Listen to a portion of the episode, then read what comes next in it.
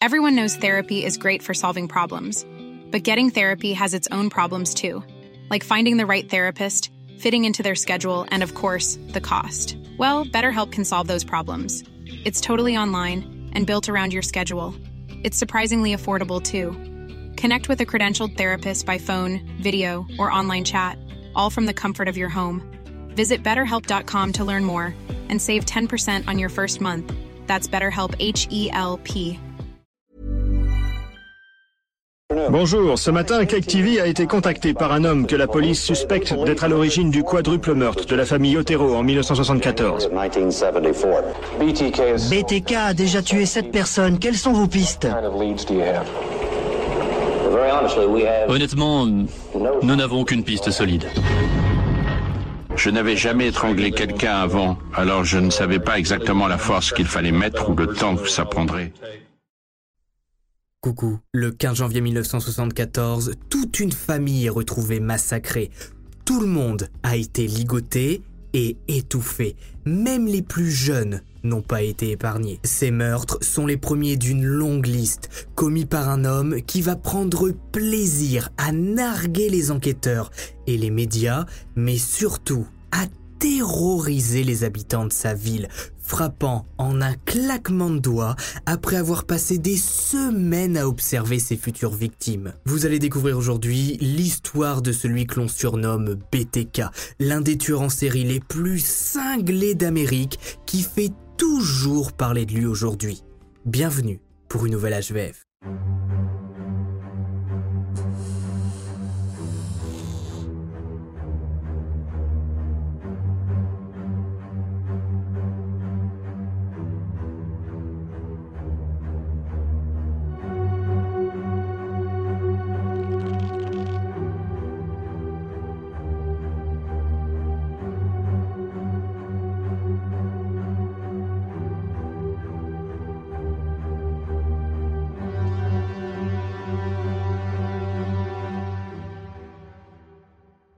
Salut à toutes, c'est Max Guys. Aujourd'hui, on se retrouve pour une nouvelle histoire à la fois vraie et flippante dans laquelle on va parler de BTK ou BTK avec le petit accent américain, mais je vais vous épargner ça tout au long de la vidéo, rassurez-vous. Pourquoi BTK d'ailleurs? Vous allez le savoir très vite. Vous savez, il est difficile de classer les tueurs en série par ordre, par top 10 par exemple en disant celui-ci est le plus horrible tellement les meurtres de chacun sont choquants.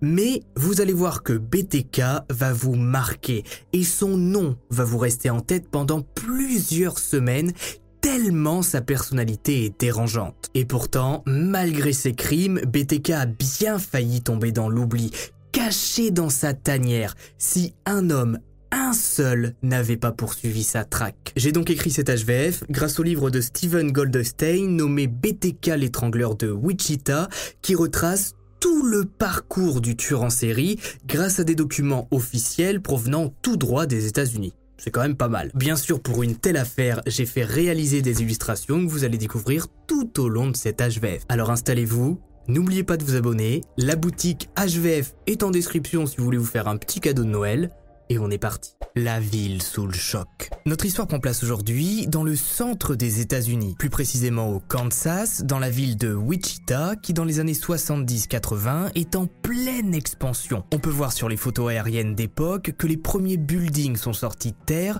avec à leur base des immenses parkings absolument partout. Dans le fond de la ville, on observe tout un tas de quartiers pavillonnaires. C'est dans ces zones que les meurtres vont avoir lieu. Tout débute le mardi 15 janvier 1974, à précisément 15h30. À 7h, Danny Otero, 14 ans, et sa sœur Carmen, 13 ans, rentrent comme à leur habitude de l'école. La famille habite au 1834 Edgemoor, dans une belle petite maison que le père Otero peut se payer après plusieurs années passées dans l'aviation en tant qu'ingénieur. Lorsque Danny et Carmen s'approchent de chez eux, ils n'ont aucune idée de l'horreur qu'il s'apprête à découvrir. Dans un premier temps, Danny, en arrivant chez lui, se rend compte que le petit chien de la famille est dehors. Il se dit tout naturellement que ses parents doivent avoir de la visite puisque le chien, ayant tendance à sauter sur les invités, leur mère le met généralement dehors le temps qu'il se calme. C'est Carmen qui entre la première dans la maison suivis de près par Danny. Les deux enfants enlèvent leurs affaires, posent leurs sacs et sont surpris de voir que sur la table du salon, il y a encore les restes du petit déjeuner. Leur mère a normalement l'habitude de tout débarrasser dès que leurs autres frères et sœurs sont partis à l'école. Carmen appelle sa mère qui ne répond pas. Les deux enfants se rendent alors compte que quelque chose cloche.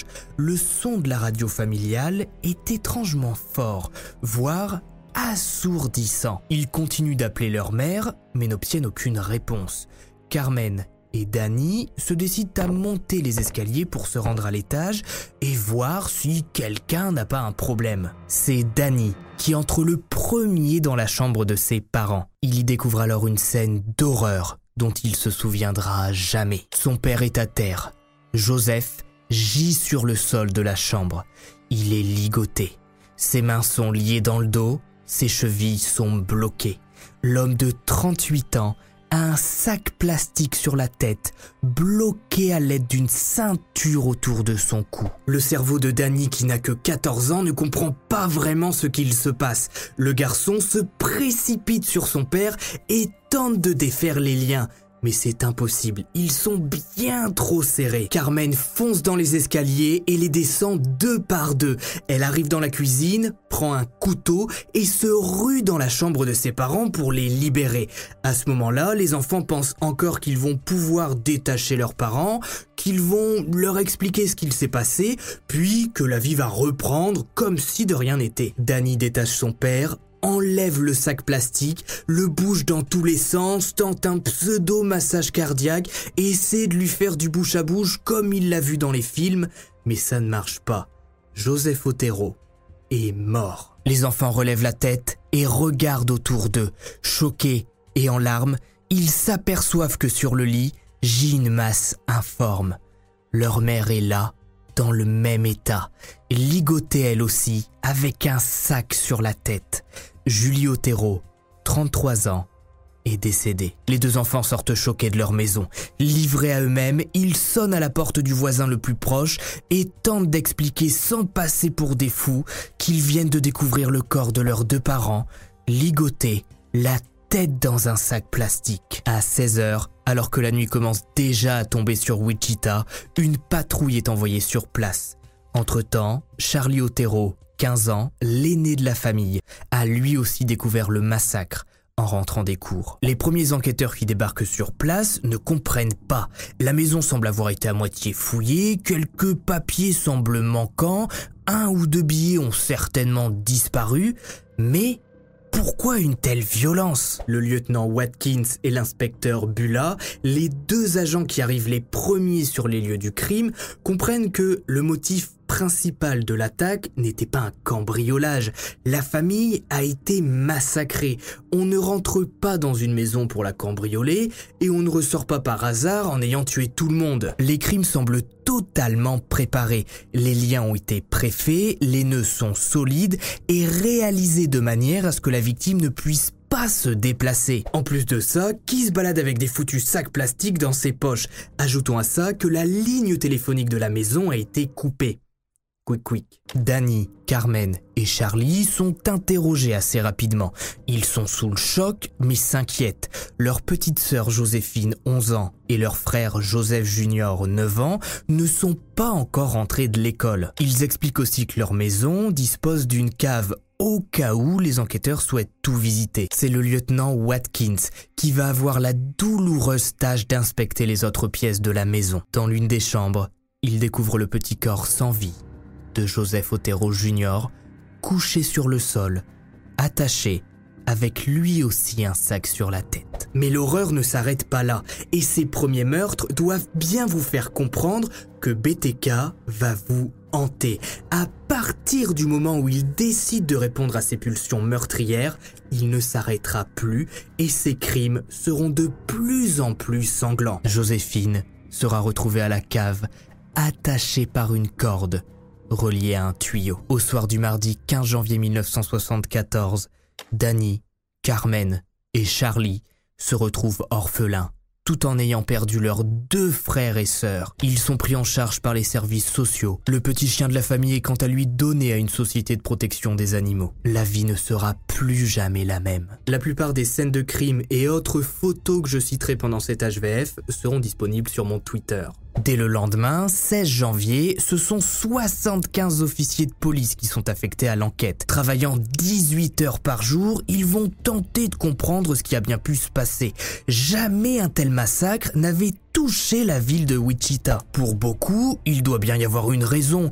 Joseph avait peut-être des activités illégales. Il a peut-être mis en rogne certaines personnes. Le cerveau humain tente toujours de trouver une raison rationnelle pour se rassurer, en se disant ⁇ Oh, il est arrivé ça à cette famille, c'était parce que donc, ça ne peut pas m'arriver à moi. Mais à l'époque, bien sûr, les habitants de Wichita ne se doutent pas une seule seconde qu'un tueur en série vient de goûter à la mort et qu'il y a pris goût. La presse locale s'enflamme. Le Wichita Eagle, qui s'apprête à couvrir l'affaire BTK pendant plus de 30 ans, publie son premier article sur la famille Otero, indiquant que le vol est certainement le motif du crime. Mais au fil des jours qui passent, aucun suspect n'est arrêté. Les enquêteurs ne trouvent absolument rien. Une récompense de 5000 dollars est proposée et celle-ci montera rapidement à 7000 dollars, prouvant que les autorités n'ont aucune piste. Le rationnel laisse place à la peur. La population de Wichita s'arme. Des battes de baseball sont vendues par dizaines. Les familles s'arment et se préparent à potentiellement subir l'attaque d'un taré qui va tenter de leur foutre un sac plastique sur la tête. Pendant que l'emballement médiatique prend, Denis Rader, âgé de 29 ans, est chez lui avec sa femme. Il écoute comme tout le monde la radio et vient de s'inscrire à l'université pour suivre des cours de criminologie. Dans son bureau, il commence l'écriture d'un petit récit nommé La mort, un jour glacial de janvier. Dans les jours qui suivent les meurtres, il s'achète une balle en caoutchouc qu'il presse pendant des heures pour entraîner ses doigts à serrer encore plus le cou de ses futures victimes qui arriveront bien vite comme vous allez le voir. À cette époque, il n'est pas encore surnommé BTK. Ça viendra après sa deuxième attaque et c'est le tueur en série lui-même qui trouvera ce surnom. Mais qui est vraiment Denis Rader? Qui est cet homme qui est capable en un claquement de doigts de devenir un redoutable tueur en série capable de ligoter toute une famille entière Eh bien, pour tenter d'avoir un semblant de réponse, il faut aller fouiller dans son enfance. Bien évidemment, Denis Rader, comme tous les tueurs en série, a eu une enfance normale. Non, il pendait des chats. Un enfant dérangé. Denis Rader naît le 9 mars 1945. Il est l'aîné d'une famille de quatre garçons dont les parents sont Dorothea et William Rader. Denis a toujours vécu à Wichita. Il y a fait toute sa scolarité et y a eu ses plus proches amis, à qui il n'a jamais confié ses fantasmes, puisque Denis va dès son plus jeune âge, vers 9-10 ans à peu près, se rendre compte qu'il est attiré par deux choses très spécifiques. La première, et le bondage. À son âge bien sûr, il ne sait pas encore ce que c'est, mais voir des femmes ligotées, séquestrées dans des magazines de faits divers, ça fait monter en lui des pulsions. Faut savoir qu'à l'époque, les magazines traitant de faits divers n'avaient absolument aucune limite. Et généralement en couverture, il y avait pour faire vendre une femme en robe décolletée ou en nuisette, attachée, bâillonnée, séquestrés. Et ces scènes ont donné envie à beaucoup d'hommes de les reproduire une fois arrivés à l'âge adulte. C'est d'ailleurs pour ça que des magazines ont dû arrêter de mettre ce genre d'illustration en couverture, tellement certains passages à l'acte étaient expliqués par des hommes disant que c'est à cause de ces images qu'ils ont eu envie aussi de vivre cette situation vue sur la première page du magazine. Et encore celles que vous venez de voir sont bien soft par rapport à ce qui se faisait à l'époque. Je vous en mettrai quelques exemples sur mon Twitter vous allez vite comprendre pourquoi certaines personnes devenaient un petit peu dégénérées. Bref, Denis tombe sur les magazines criminels de son père, regarde les images et est attiré par ce qu'il voit. Il va même y découvrir l'existence de H.H. Holmes, le tueur en série qui avait transformé son hôtel particulier en piège mortel pour les clients s'y rendant. Pour ceux qui ne voient pas de quoi je parle, j'en ai fait une vidéo il y a deux ans. Ne pouvant pas encore s'attaquer aux femmes pour reproduire les scènes vues dans les magazines, Denis va s'en prendre aux animaux qu'il va piéger dans une grange abandonnée, non loin de chez lui. Il va sur l'une des poutres de cette grange placer une corde avec un nœud coulant dans lequel il placera des chats ensuite les pendre. Miaou. Même si Denis n'a pas encore le physique pour s'en prendre à des femmes adultes comme il l'aimerait, ça ne l'empêche pas de les espionner. Le soir, après les cours ou le week-end, il part en balade pour se rendre dans les jardins voisins et observer, cacher, les femmes de son quartier à leurs fenêtres. Il va commencer peu à peu à s'entraîner au bondage lorsqu'il va entrer chez les scouts, puis va les reproduire sur lui au point de commencer pour son plaisir à se suspendre et peu à peu, il va se prendre en photo lors de ses sessions solitaires de bondage. Et il continuera le bondage à l'âge adulte. Il partira en forêt avec son appareil photo, des cordes, divers accessoires, et Denis fera des shootings. Voilà, au milieu de nulle part. Les fantasmes et perversions de Denise ne vont pas l'empêcher de plus ou moins réussir l'école. Étudiant moyen, il va obtenir l'équivalent du bac, puis va partir faire un tour dans l'US Air Force pendant 5 ans, de 1965 à 1970. Il rentre au pays après avoir été déployé au Japon à l'âge de 25 ans. Le souci c'est que Denise est encore chez ses parents. Il se met donc en tête de se marier, de trouver une maison pour ensuite laisser place à ses fantasmes. Le futur BTK rencontre l'année de son retour aux États-Unis Paula Dietz, 23 ans. Le couple se marie le 22 mai 1971 et emménage ensemble dans une petite maison modeste au 6220 Independence Street à Park City en banlieue de Wichita. Denis trouve un boulot grâce à un diplôme d'électronique passé en quelques mois. Il est engagé chez Cessna, une usine de construction de petits avions touristiques. Paula, quant à elle, travaille en tant que secrétaire à l'hôpital. Denis Rader, grâce à ce mariage, prend son indépendance, laissant place à ses perversions qui sont de plus en plus présentes dans sa tête. Des pulsions puissantes. Les années passent et les fantasmes de meurtre dans la tête de Denis se font de plus en plus puissants. Il rêve d'attacher, de torturer, de faire peur. Ce goût pour la peur et la soumission, il expliquera plus tard que ça lui vient de sa mère qui, un jour, s'est bloqué la main dans le sommier de son lit en voulant récupérer une bague qu'elle avait fait tomber entre le matelas et le rebord. Quand il a vu sa mère coincée entre le matelas et le rebord du lit, ça a fait monter en lui une pulsion. Oui bon écoutez, on dirait un mauvais scénario de film, mais j'invente rien. Ici, on est sur une vidéo sérieuse, et sourcée, un petit peu de sérieux. En 1973, Denis se retrouve au chômage suite à une vague de licenciements dans son usine. C'est à partir de ce moment-là qu'il va se mettre en chasse. Il a ses journées de libre et sa femme travaille. Il comprend qu'un jour ou l'autre, il va devoir passer à l'acte. Alors Denis réfléchit. Comment faire pour ne pas se faire prendre? Il suit des femmes dans la rue, campe devant leur domicile, note leurs allées et venues pour être sûr qu'au moment où il choisira sa cible, il sache tout sur elle. Il prépare également ce qu'il appellera plus tard dans ses récits et lettres envoyées aux enquêteurs, son kit d'intervention, petit sac dans lequel il met couteau, pistolet, scotch, cordelette, et sac plastique. À la fin de l'année 1993, Denis a quasiment un rythme de travail. Il se lève le matin, part se balader en expliquant à sa femme qu'il dépose des CV toute la journée, alors qu'en réalité, il observe encore et encore. Le soir, il rentre chez lui de plus en plus sûr de réussir son coup. Il a repéré depuis quelque temps une jeune femme rousse qu'il a, comme à son habitude, suivie dans la rue, puis observé caché devant chez elle. On ne sait pas exactement quand Denis s'introduit chez elle, mais il expliquera plus tard que sa cible n'était simplement pas présente par chance pour elle ce jour-là. Mais on voit que Denis passe là une étape. Pour la première fois, il s'introduit chez quelqu'un.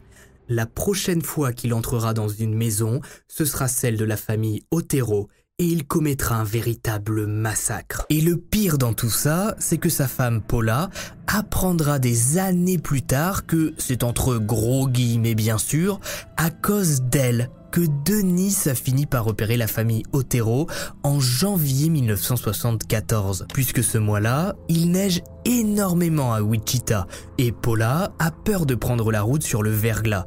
Denis l'emmène donc régulièrement au travail et sur son trajet, se trouve la maison de la famille Otero. À chaque fois qu'il emmène sa femme au travail, Denis repère Julie et ses enfants en train d'embarquer pour partir à l'école. Une fois sa femme déposée, le futur tueur en série se précipite dans son bureau et commence à prendre des notes comme à son habitude. Pour la première fois, il donne même un nom à son objectif, l'opération Little Mex, en référence à la plus jeune fille des Otero, Joséphine, qui ressemble selon lui à une petite Mexicaine. Pendant trois semaines, Denis observe, suit la famille, repère les moindres faits et gestes.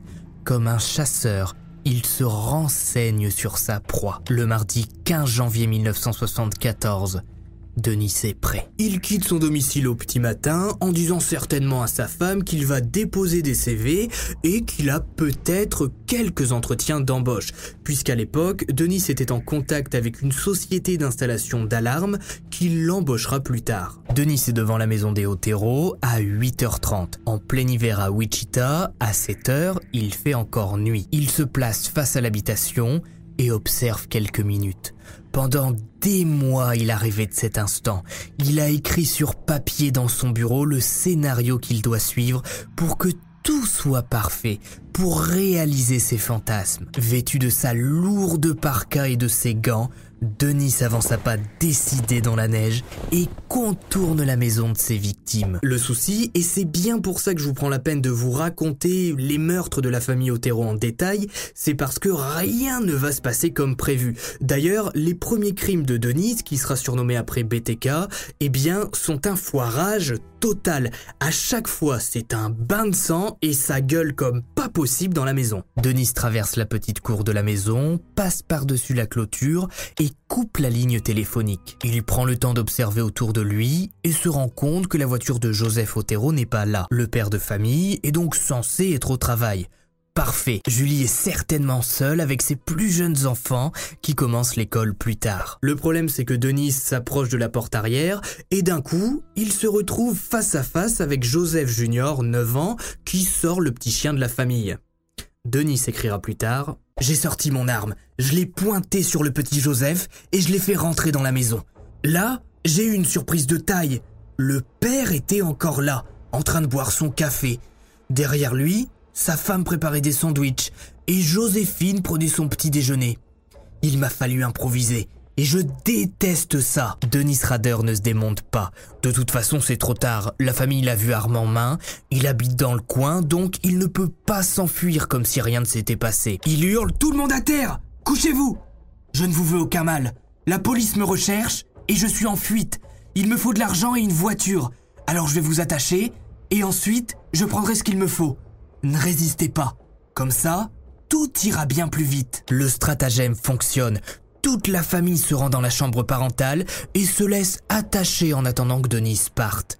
Le tueur sort de la pièce et se rend dans le salon pour sortir son kit d'intervention. Il s'empare de sacs plastiques, puis retourne dans la chambre. À ce moment-là, il faut bien s'imaginer que Joseph, Julie, Joseph Junior et Joséphine sont tous les quatre complètement ligotés et bloqués.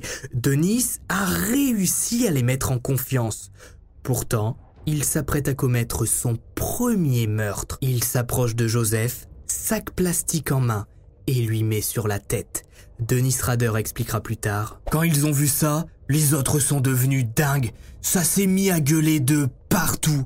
Le père se débattait, il essayait de mordre le sac pour pouvoir respirer. Il a même réussi à faire un trou dans le plastique. Mais je tenais ferme. J'ai passé un deuxième sac autour de lui, puis un t-shirt, et j'ai attaché le tout le plus serré possible. J'ai dû m'occuper ensuite de Julie, de mes propres mains. Ensuite, j'ai mis un sac plastique sur la tête de Joseph. Sauf qu'entre-temps, Julie est revenue à elle et elle s'est mise à hurler Oh, tu as tué mon fils Elle était comme une folle. J'ai fini le travail. Ensuite, ça a été au tour de Joséphine. La petite fille, terrorisée, est descendue à la cave. Elle parlera simplement pour dire à Denis Qu'est-ce que tu vas me faire? Ce à quoi il répondra Ne t'inquiète pas, ce soir tu seras au paradis avec papa, maman et ton petit frère. Joséphine Otero, 11 ans, est alors suspendue à un tuyau dans la cave. Denis part, mais en arrivant à sa voiture et en regardant s'il a bien pris tout son kit d'intervention, il se rend compte qu'il a oublié un couteau. Il décide donc, et malgré le risque, de retourner à la maison des Otero. Et ça fonctionnera. Denis récupère son couteau, part, il va en forêt et brûle son kit d'intervention. Faut savoir qu'après chaque crime quasiment, Denis va prendre la peine de brûler ses cordes et ses sacs plastiques restants pour être sûr d'être libéré de toute preuve possible. Quatre mois vont passer avant que Denis Rader ne repasse à l'acte. Le survivant. Avril 1974, les enquêteurs travaillant sur les meurtres de la famille Otero n'ont toujours aucune piste. Ils ont tout essayé. Audition, appel à témoins, interrogatoire des détraqués sexuels connus dans les alentours de Wichita, mais personne ne ressort du lot. Le désespoir est tel qu'ils vont même faire appel à des médiums pour tenter de comprendre ce qui a pu se passer. Certains enquêteurs voulant absolument clore le dossier vont même tenter l'hypothèse de dire que Joseph a très bien pu se débarrasser de toute sa famille avant de se ligoter et de se foutre un sac plastique sur la tête. Heureusement, ça ne prendra pas. Le chef de la police de Wichita, un certain monsieur Anon, ne va pas non plus demander l'aide du FBI, puisqu'il est persuadé que ces hommes peuvent résoudre les meurtres de la famille Otero. De plus, il pense également que le meurtre a un motif et que c'est impossible qu'un potentiel tueur en série soit en train d'errer à Wichita. Et puis quoi encore? Pourtant, dès le début de ce mois d'avril 74, Denis s'apprête à frapper de nouveau. Il a repéré depuis quelque temps maintenant une petite blonde comme il l'a décrit lui-même, nommée Catherine Bright, 21 ans, qui vit au 3217 Street North, toujours à Wichita. Le 4 avril, Denis se rend à l'adresse. Son plan est prêt. Il a prévu d'entrer chez Catherine de la manière la plus naturelle possible, en toquant chez elle et en s'invitant dans son salon tout en lui expliquant qu'il réalise un sondage pour la ville. Manque de peau ce matin-là, Catherine n'est pas chez elle. Bon, je veux pas dire, mais le type traque ses victimes pendant plusieurs semaines pour être sûr de frapper au bon moment, et ça fait quand même deux fois que ça foire. La première fois, Joseph Otero était censé être au travail, au final il était là, et la Catherine, bah, est censée être chez elle, au final, elle est pas là. Pas ouf le tueur en série. Bon, vous en faites pas, vu le bain de sang que ça va être, Denise va se rattraper. Voyant que Catherine ne répond pas, Denise fait le tour de la maison, brise un carreau et entre dans le domicile. Il fait rapidement le tour des lieux puis se cache dans un placard. Il attend tranquillement que sa cible, celle qu'il a choisie et qu'il a en tête depuis plusieurs semaines, rentre chez elle. Les heures passent. Burrow is a furniture company known for timeless design and thoughtful construction and free shipping, and that extends to their outdoor collection. Their outdoor furniture is built to withstand the elements, featuring rust-proof stainless steel hardware, weather-ready teak, and quick-dry foam cushions. For Memorial Day, get 15% off your Burrow purchase at burrow.com slash ACAST and up to 25% off outdoor. That's up to 25% off outdoor furniture at burrow.com slash ACAST. Une heure, deux heures, trois heures. Et là, Denis, ça le saoule un peu. Il est dans le placard, dans le noir, il a chaud, il a sa parka, sûrement un et des gants, et il se dit que Catherine a pas l'air de vouloir se pointer. Quand ça veut pas, ça veut pas. Sauf qu'au moment où il s'apprête à partir, il entend la porte d'entrée s'ouvrir. Denis se replace dans le placard et attend. Il attend, mais surtout il entend que Catherine n'est pas toute seule, contrairement à ce qu'il avait prévu. Non mais là c'est le tueur en série avec le plus de poisse de l'histoire, hein, c'est pas possible. Denis ne se démonte pas. Il sort de son placard et débarque dans le salon arme en main. Il est en face de lui Catherine et son frère Kevin, 19 ans, qui a décidé de passer la nuit chez sa sœur à cause des chutes de neige qui encombrent Wichita depuis plusieurs heures. Denis écrira plus tard, je leur ai raconté la même chose qu'aux Otero.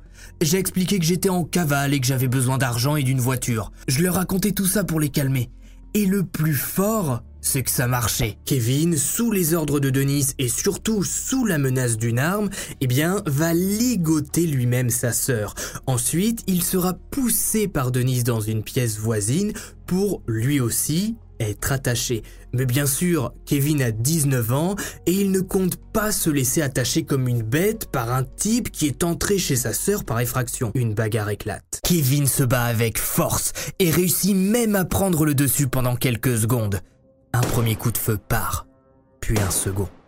Kevin, touché au corps et à la tête, s'effondre net. Denis retourne voir Catherine qui est en train d'hurler et d'essayer de se détacher. Il place ses mains autour de son cou et serre. La jeune femme perd connaissance. Mais aussi incroyable que ça puisse paraître, Denis sent d'un coup une présence derrière lui. Il se retourne et fait de nouveau face à Kevin qui est en sang mais debout. Un face-à-face d'une demi-seconde a lieu entre les deux hommes. Denis sort son arme et la pointe sur Kevin, qui à l'aide de ses dernières forces se rue sur lui. Une nouvelle lutte éclate. Kevin, une fois de plus, touché de deux balles, prend le dessus. Il réussit même à saisir l'arme à feu. Manque de chance, le cran de sécurité est enclenché lorsqu'il tente de tirer sur Denis, qui l'assomme à grands coups de poing et tire une nouvelle fois sur l'adolescent. Alors qu'il se retourne pour partir, Denis se rend compte que Catherine est en vie. Elle respire et elle est en train d'enlever ses liens. L'étranglement ne lui a pas suffi. Fou de rage, il se jette sur elle et la frappe onze fois. Catherine perd connaissance. Denis attrape son kit d'intervention et se dirige vers la fenêtre arrière, quand tout d'un coup, il entend la porte d'entrée s'ouvrir. Il jette un rapide coup d'œil et voit Kevin debout, sur le seuil de la porte, en train de s'enfuir. Le gamin de 19 ans est en vie.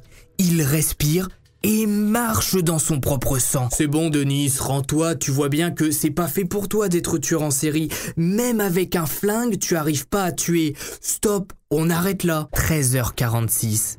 Kevin Bright sort de la maison. Il marche une dizaine de mètres et s'effondre dans la neige. Par chance ce jour-là, deux voisins à leur fenêtre l'aperçoivent alors que la tempête fait rage. L'ambulance qui arrive sur place l'emmène à l'hôpital le plus proche. Kevin est en urgence vitale. 14h08, un premier agent de police arrive sur les lieux du crime. Il découvre à l'intérieur de la maison Catherine, elle aussi en vie, près du téléphone.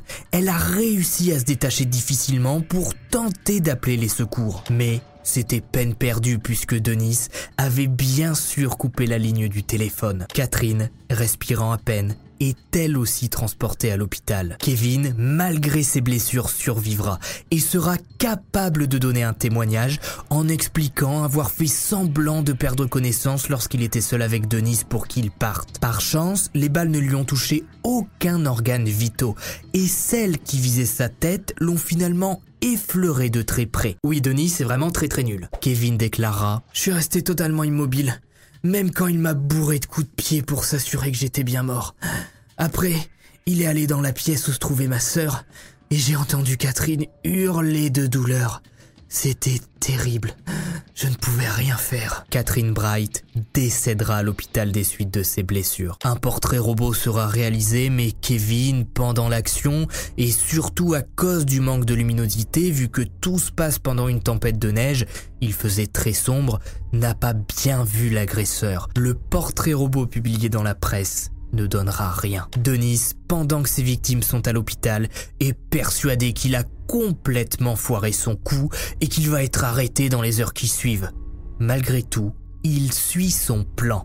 Le kit d'intervention est brûlé, il cache l'arme du crime dans la cave de ses parents qui sont absents, puis il rentre chez lui débarrassé de toutes les preuves pouvant le relier à l'attaque. Denis se rend dans son bureau et se met à écrire son second texte titré Mort en avril. Pendant les six prochains mois, Denise va collectionner les articles de presse parlant de lui. Il va les lire et les relire pour tenter de corriger ses erreurs. Après plusieurs longs mois de chômage, il se concentre également sur son nouveau travail. Poseur d'alarme. C'est à cette période que la légende BTK va naître à l'aide d'une simple lettre. Une première lettre. Le 18 octobre 1974, les habitants de Wichita se réveillent avec la une du Wichita Eagle disant Du nouveau dans l'enquête. Trois personnes ont été placées en garde à vue. L'un d'eux a avoué les meurtres de la famille Otero. En réalité, les trois hommes sont connus pour avoir des troubles psychiatriques et lors d'une énième interpellation, on leur a demandé s'ils savaient potentiellement quelque chose concernant les meurtres de la famille Otero. Bien sûr, l'un d'entre eux a dit que c'était lui le coupable et puis voilà, ça suffit à enflammer les journaux. Denis Rader, en lisant le papier, entre dans une rage folle.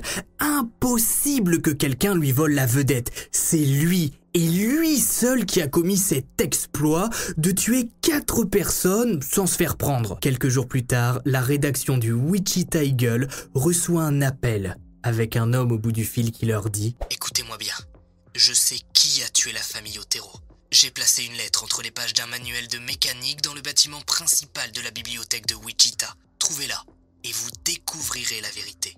Un inspecteur, Bernie Drovatsky, est envoyé à la bibliothèque et se met à chercher dans les manuels de mécanique. Il y trouve après quelques minutes un livre contenant une lettre à l'intérieur. Je vous écris cette lettre pour vous faire économiser l'argent des contribuables et aussi votre temps. Les trois simplets que vous avez arrêtés ne parlent que parce qu'ils veulent tenir le devant de la scène. Ils ne savent rien du tout à propos de l'assassinat de la famille Otero. C'est moi qui les ai tués, tout seul, sans l'aide de personne. Et pour mieux le prouver, je vais vous décrire ce que j'ai fait et vu. Sur plusieurs pages, Denis Rader décrit les nœuds, les positions des victimes, l'intérieur de la maison, les vêtements que portaient les Otero. Je suis navré que de telles choses arrivent dans notre société. J'ai beaucoup de mal à me contrôler. Parfois, un monstre pénètre dans mon cerveau. Comment pourrais-je guérir? Je ne peux pas arrêter le monstre qui me ronge. Il me fait souffrir. C'est le monstre en moi qui choisit les victimes, qui les espionne. J'ai choisi mes mots de code. B, T, K. B pour bind, ligaturer. T pour torturer. K pour killer, tuer. BTK, souvenez-vous. Vous me reconnaîtrez lorsque vous découvrirez ma prochaine victime. Denis Rader, à travers cette lettre, vient de faire naître sa légende. BTK, pendant les 30 prochaines années, sera dans toutes les têtes et va hanter la ville de Wichita. Après la découverte de cette lettre, l'état-major de la police de Wichita décide de se réunir. Tout le monde sait qu'ils ont affaire là à un homme déterminé, certainement malade comme il l'indique dans sa lettre, un monstre est en lui, et qui va recommencer à tuer sous peu. Le 31 octobre, un appel est lancé à BTK par voie de presse, de manière discrète puisque la population n'est pas encore au courant de l'existence de la lettre. Il est écrit dans les petites annonces du Wichita Eagle ce jour d'Halloween 1974, BTK, il existe de l'aide pour vous. Téléphonez au 684 83 21 avant 10h du matin aucun appel ne viendra au standard téléphonique. 13 jours plus tard, BTK, comme il l'avait annoncé dans sa lettre, est de retour. Une, deux, trois. Le mardi 13 novembre 1974, la mère de Sherry Baker est inquiète. Elle a tenté à plusieurs reprises de joindre sa fille de 23 ans qui vit seule dans une belle petite maison au 603 North New York Street dans la banlieue nord de Wichita. Maison qui sera abandonnée par la suite personne ne voulant vivre là après la terrible découverte que va faire la mère qui se rend au domicile de Chéri à 9h du matin. Elle sonne, mais n'obtient bien sûr aucune réponse. En regardant par la fenêtre de la maison, la mère va apercevoir l'horreur. Sur le sol, au milieu du salon, face contre terre, et ligotée, gît sa fille, Sherry Baker, la respiration bloquée, par une serviette qui lui entoure le visage. À 9h30, les enquêteurs qui débarquent sur les lieux le savent. Avec tout ce qu'il se passe en ce moment à Wichita, le mode opératoire ne peut pas être une coïncidence. BTK vient de frapper à nouveau. Dans le même temps, la lettre qu'il a envoyée aux enquêteurs qui se sont efforcés de la garder secrète pour ne pas paniquer la population fuite dans le Wichita Eagle. Les habitants du comté mettent alors un nom sur le monstre qui terrorise la ville. BT. Pourtant, et contrairement à ce qu'on pourrait penser, eh bien, BTK ne se montre pas. Il se terre et ne dit rien pendant de longs mois. Pour une bonne raison, puisqu'en 1975, son premier enfant naît, un certain Brian qui l'accueille avec joie. Désormais, Denis n'a plus le temps de redevenir BTK. Son fils est un bébé et sur son temps libre après le travail, il doit soulager Paula en s'occupant de différentes tâches. Plus question de trouver des excuses pour suivre des femmes ou de se planquer des heures durant dans un placard. Denis joue au bon mari et au père de famille attentionné jusqu'au 17 mars 1977. En ce beau jeudi ensoleillé, Denis Rader est de nouveau en chasse. Selon ses écrits, c'est désormais l'opération verte qui est en marche. Rien à voir avec notre chère Greta bien évidemment, BTK lui il plante pas des arbres, il est écolo avant l'heure, il effectue une réduction stricte de la population. Ne faites pas ça chez vous. Plus sérieusement, ce jour-là, Denise décide d'utiliser une toute nouvelle méthode. Il décide de toquer aux portes en se faisant passer pour un flic qui recherche deux personnes. Il montre une photo sur laquelle on voit sa femme et son jeune fils Brian, ce qui prouve à quel point à cette époque, il était sûr de lui, il était sûr de réussir son coup et à chaque fois de ne laisser aucun survivant malgré ses erreurs passées. Il toque chez sa première cible dont le nom n'a jamais été découvert. Heureusement pour elle ce jour-là, elle est absente. Et Denise, bien habillée, ne veut pas prendre le risque de déchirer ses vêtements en brisant une fenêtre. Il fait donc le tour du quartier et se rend compte qu'une femme qu'il a déjà repérée auparavant habite dans le coin, au 1311 Hydraulique Avenue. Une certaine Shirley Vian, 24 ans, mère de deux garçons, Steve, 6 ans, et Bud, 9 ans, et d'une petite fille, Stéphanie, 4 ans. Denis se rend à l'adresse, toc, et explique comme dit précédemment être flic à la recherche d'une femme et d'un petit garçon. C'est l'un des fils de Shirley qui répond et qui explique à Denis n'avoir jamais vu ces gens. La porte se referme, mais Denis insiste et toque de nouveau, cette fois-ci arme en main. La porte s'ouvre et il pousse le garçon à l'intérieur de la maison. La suite, il la raconte lui-même dans ses textes. La maison était sale, mal tenue. Ça sentait mauvais. Dans le salon, deux enfants regardaient la télévision. Tout en les tenant sous la menace de mon arme, je suis allé éteindre le poste et j'ai baissé les stores. À ce moment-là, Shirley est sortie de sa chambre. On était en plein jour, pourtant elle portait une chemise de nuit. Ça sentait le vomi, une odeur qui venait de sa chambre. Elle était malade. Quand elle m'a vu, elle a eu un mouvement de recul, mais elle n'a pas crié. Elle m'a dit s'il vous plaît, ne faites pas de mal aux gosses. BTK est entré. Comme la famille Otero, comme les Bright, comme Sherry Baker, l'horreur va s'abattre sur Shirley Vian, qui est emmenée dans sa chambre et ligotée. Ses enfants sont quant à eux enfermés dans la salle de bain. Mais BTK n'a pas le temps de jouer avec sa victime. C'est le bordel dans la maison. Il n'a pas coupé la ligne téléphonique et comme par hasard cette fois, le téléphone n'arrête pas de sonner. En plus de ça, les trois gamins frappent comme des dingues sur la porte de la salle de bain dans laquelle ils sont enfermés. Ils hurlent, poussent des cris stridents, appellent leur mère. Puis d'un coup, BTK entend que les gamins se mettent à crier On attend quelqu'un, on attend quelqu'un qui va venir nous délivrer Pris de panique, BTK qui a tout de même eu le temps de placer un sac plastique sur la tête de Shirley, ramasse son kit d'intervention et décide de partir. À 13h, un officier de police arrive sur les lieux, appelé par une voisine qui a recueilli les deux garçons qui ont réussi à forcer le verrou de la porte de la salle de bain pour s'enfuir. Malheureusement, il est déjà trop tard pour la mère de famille qui s'est étouffée dans le sac plastique. Après le crime, Denis Rader se rend à son travail. Ce jour-là, il a quelques alarmes à poser commandées par des clients ayant peur du fameux BTK. Pourtant, le rapprochement entre BTK et le meurtre de Shirley ne sera fait que plus tard, puisque pour les enquêteurs, impossible que ce soit BTK qui ait fait le coup, malgré les nœuds, puisque pour eux, eh le mode opératoire est différent.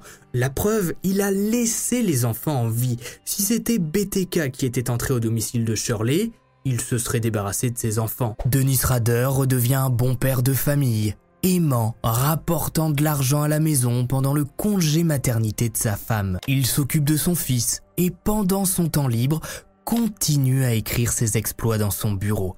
Il raconte de façon plus ou moins romancée ses crimes, l'état de ses victimes, les hurlements, la terreur. Sauf qu'un jour, toujours en 1977, il laisse traîner par égard l'une de ses pages qu'il avait remontée au salon pour la relire durant l'absence de sa femme. Paula tombe dessus, lit avec effroi et demande à Denise ce que c'est pourquoi écrit-il de telles histoires avec des femmes ligotées? Non mais je vous l'ai dit, hein, c'est l'un des pires tueurs en série que je ne vous ai jamais présenté sur cette chaîne. Hein. Par chance, Denis réussira à expliquer à Paula que ces textes sont en fait un cours de criminologie qu'il suit de temps en temps à l'université et que son prof lui a fait cours sur BTK en détaillant les meurtres. Voilà. Ça passe comme une lettre à la poste. En décembre 77, Denis Rader met en place une nouvelle opération nommée Chasse au renard en rapport avec la couleur de cheveux de sa prochaine victime, Nancy Fox, 25 ans, jeune femme aux cheveux roux à l'époque. Oui, j'ai pas trouvé de photo d'elle rousse au moment des faits. Un petit peu d'effort. Il la repère durant une messe à l'église. Nancy fait partie de la chorale et Denis ne loupe jamais une messe le dimanche avec sa femme et son fils. Il écrira à propos de Nancy Ah, Nancy Fox. Avec elle, tout s'est fait comme je l'avais décidé.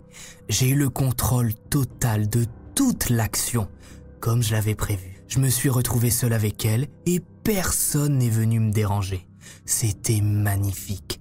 Je me suis mis à la suivre dès que mon travail et mes obligations familiales me le permettaient. Ce n'était pas facile, vous savez. Entre le boulot, ma femme, mon fils, j'avais du mal. Enfin, j'y suis quand même arrivé. Le 8 décembre, Denis Rader est prêt. Il part au travail en prenant soin de mettre dans son coffre son kit d'intervention. Il explique à sa femme qu'il rentrera certainement plus tard ce soir car il va passer un peu de temps à la bibliothèque pour étudier la criminologie. Diplôme qu'il passe sous peu. À 20h, Denis se gare à quelques rues de chez Nancy qui habite au 843 Pershing Street dans une petite maison blanche. Alors qu'il fait déjà nuit noire, Denis longe le petit chemin sur la gauche de la maison, coupe le fil téléphonique et brise une vitre. Il entre sans que personne ne le voie. Le tueur traverse la maison et se cache dans un placard. Lorsqu'elle rentre de son boulot, Nancy ne remarque pas que son placard est entr'ouvert et qu'à l'intérieur s'y cache celui dont elle a forcément entendu le nom. BTK. Celui-ci sort en trompe du placard. Arme en main, il pointe Nancy qui lui ordonne de partir. BTK rigole. Il lui explique calmement que la ligne téléphonique est coupée. Il fait nuit, les volets sont fermés.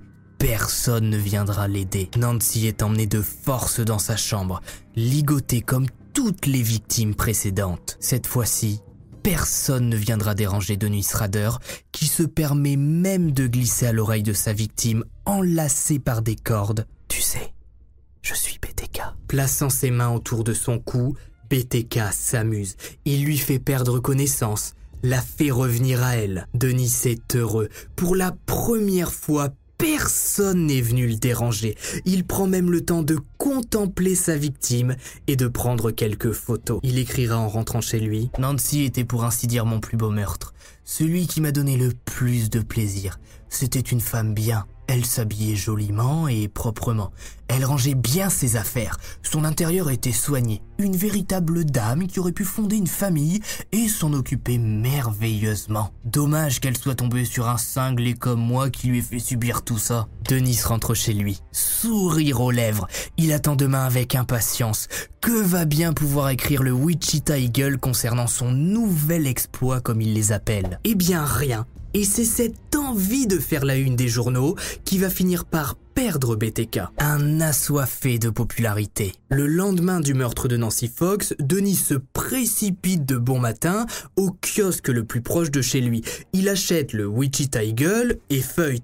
Mais surprise, personne ne parle de son meurtre. Rien. Même pas un petit encadré, même pas une petite phrase, rien du tout tout le monde s'en fout de son exploit, comme il les appelle. Denis, fou de rage, grimpe dans sa voiture et se rend à la galerie commerciale de Wichita, là où chaque matin il a l'habitude de boire un petit café avec ses collègues avant de commencer la pause d'alarme pour ses clients du jour. Ce 9 décembre 1977, il passe un coup de fil sur un téléphone public, comme il en existait tant avant, et compose le numéro du bureau de police.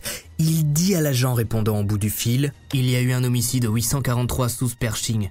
La victime est Nancy Fox. Vous ne l'avez pas trouvé? À cette époque, tous les policiers de Wichita ont été briefés concernant BTK.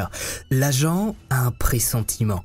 Il fait semblant de ne pas comprendre ce que lui a dit Denis et lui demande de répéter, tout en demandant à l'un de ses collègues de tracer l'appel. En quelques secondes, le numéro de téléphone appelant est relié au centre commercial. Une patrouille est envoyée. Comprenant que l'agent tente de gagner du temps, Denis pose le téléphone et s'enfuit.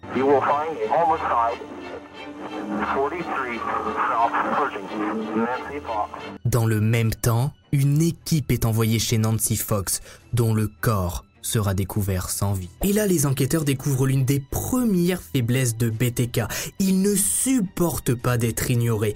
Il veut que l'on parle de lui et de ses crimes. Les autorités décident donc en toute logique de ne pas communiquer sur le meurtre de Nancy, ce qui va rendre complètement fou Denis au fil des semaines. Bon, heureusement, on est en période de fin d'année, il y a les fêtes, le nouvel an, ça va le calmer un petit peu, mais le 31 janvier 1974, il envoie une lettre au Wichita Eagle. Finalement, le courrier sera mis de côté par l'agent en charge du tri parce que de 1, la Saint-Valentin approchant, le Wichita Eagle reçoit à cette période de l'année des dizaines de petites annonces, et de deux, BTK n'a pas pris la peine de mettre un nom d'expéditeur, ni de régler le prix d'une petite annonce. Le 10 février, il renvoie une lettre, cette fois-ci adressée à la chaîne locale Wichita TV. Dans cette lettre, il glisse son récit nommé Oh, mort à Nancy, dans lequel il raconte l'horreur qu'a vécu sa dernière victime.